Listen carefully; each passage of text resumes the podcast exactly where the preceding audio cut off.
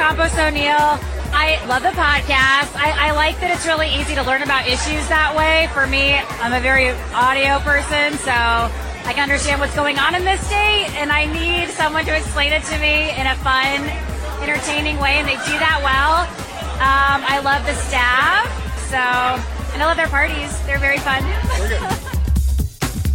It's Tuesday, October 31st, 2023. Happy Halloween. This is the Progress Texas Daily Dispatch. Rapid response on the breaking news stories Texas progressives need to know. I'm Chris Mosier.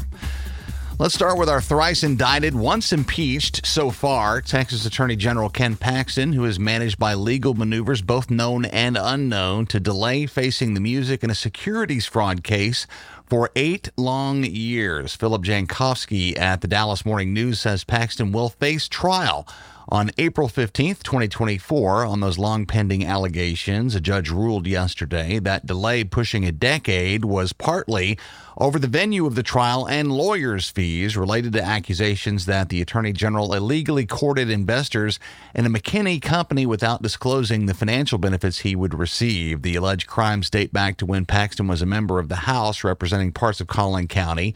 Two first degree felony charges of persuading several people, including a former state lawmaker, to invest in a company called Servergy without disclosing that the AG received 100,000 shares of stock in the company. The stakes are much higher here than they were in the impeachment trial. Paxton faces life in prison if convicted. Very serious business.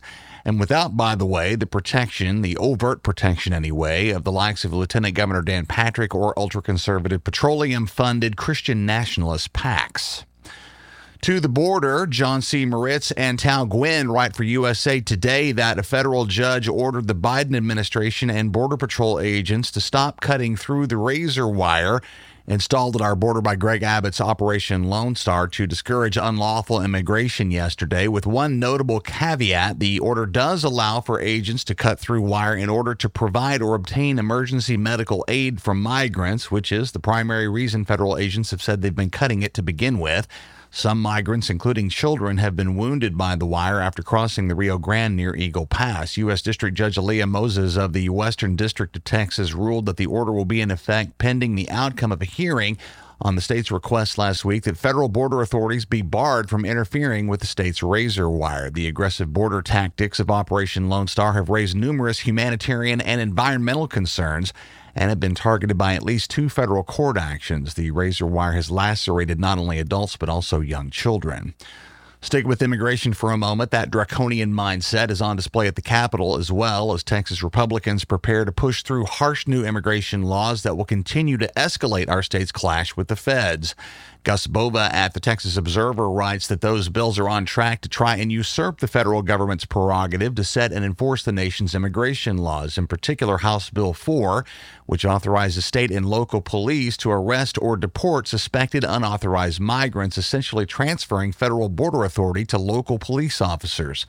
Roberto Lopez, an advocacy manager at the Texas Civil Rights Project, says, quote, it feels like a coming civil and human rights disaster. Not only does it criminalize people for being undocumented in Texas, it also encourages mass profiling of people, especially on the border, but potentially across the entire state, unquote.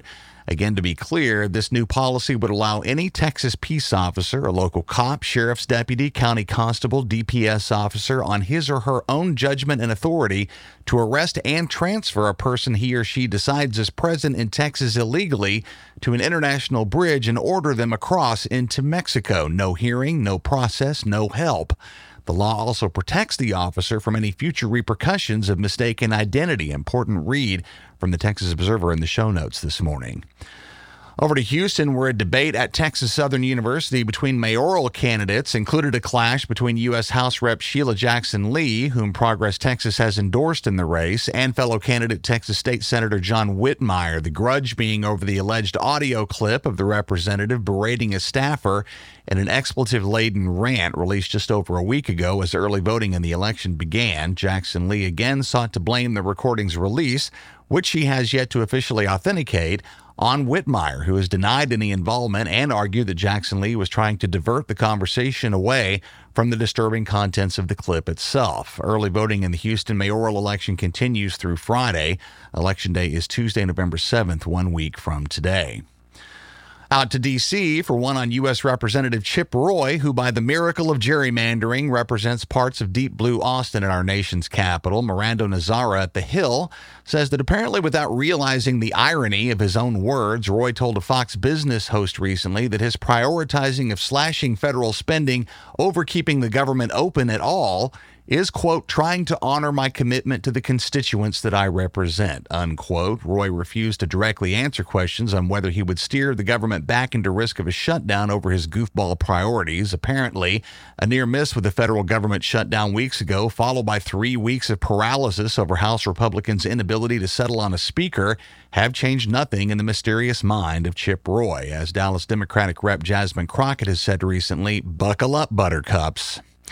How about a little sanity this morning? Eleanor Klibanoff at the Texas Tribune says the U.S. Health and Human Services Department is funding 16 new maternal health research centers nationwide, and Texas gets a full quarter of those. Four new centers dedicated to reversing our growing numbers related to maternal mortality and morbidity will be founded at the University of Texas Rio Grande Valley, the University of Texas at Arlington, Texas Southern University, and Texas A&M University.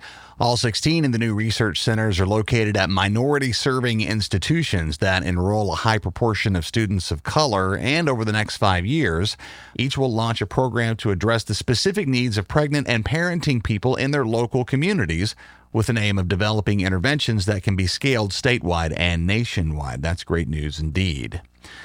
Interesting headline in the Dallas Observer. Here are some odd tweets from Texas Republicans. In other words, just another Tuesday, Simone Carter has been reviewing the accounts of some of our favorite batshit conservatives. Let's start with Ted Cruz. Fresh off costing the Houston Astros a World Series berth with his very presence at their last ALCS game with Texas, Cruz demands credit for the Astros' playoff success in the past, as he apparently went to those games too. Then Ted congratulated Dallas for the win, apparently forgetting they're the Texas Rangers and they're actually based in Arlington. Then there's former state senator and failed gubernatorial primary challenger Don Huffines, who says public schools are religious schools because, quote, secularism and atheism are clearly religious beliefs, unquote. Huffines adds that leftists, presumably that means you and me, quote, hate Christianity, hate the history and culture of the USA, hate free speech, hate successful people, hate freedom, hate low taxes, hate oil and gas, hate personal liberty, hate closed borders, hate all guns, hate the unborn, unquote. All those hates, by the way, in all caps. And there's more if you want more of that at the Dallas Observer link in the show notes. And finally, today, new stats on the explosive growth of the Texas population from Dalia Faheid for the Fort Worth Star Telegram on newly released U.S. Census Bureau state level statistics on geographic mobility.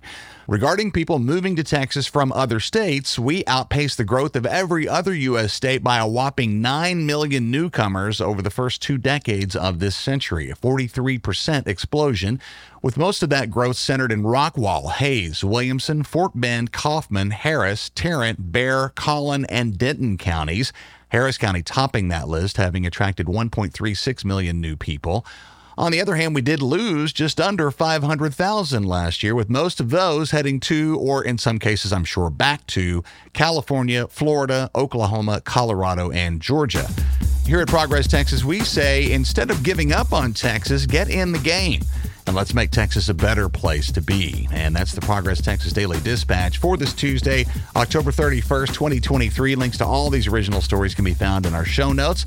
Reminder once again that it's time to vote. Early voting on those 14 constitutional amendments and local ballot items as well is underway now. And in this low turnout, high impact election, you have a unique opportunity to have a big impact on the future of our state. Find everything you need to know about voting in Texas at govotetexas.org and grab our popular voting guide and consider making making a donation to help us continue our important work at progresstexas.org. I'm Chris Mosier. Thanks for listening. Have a happy and safe Halloween, and we'll see you again tomorrow morning.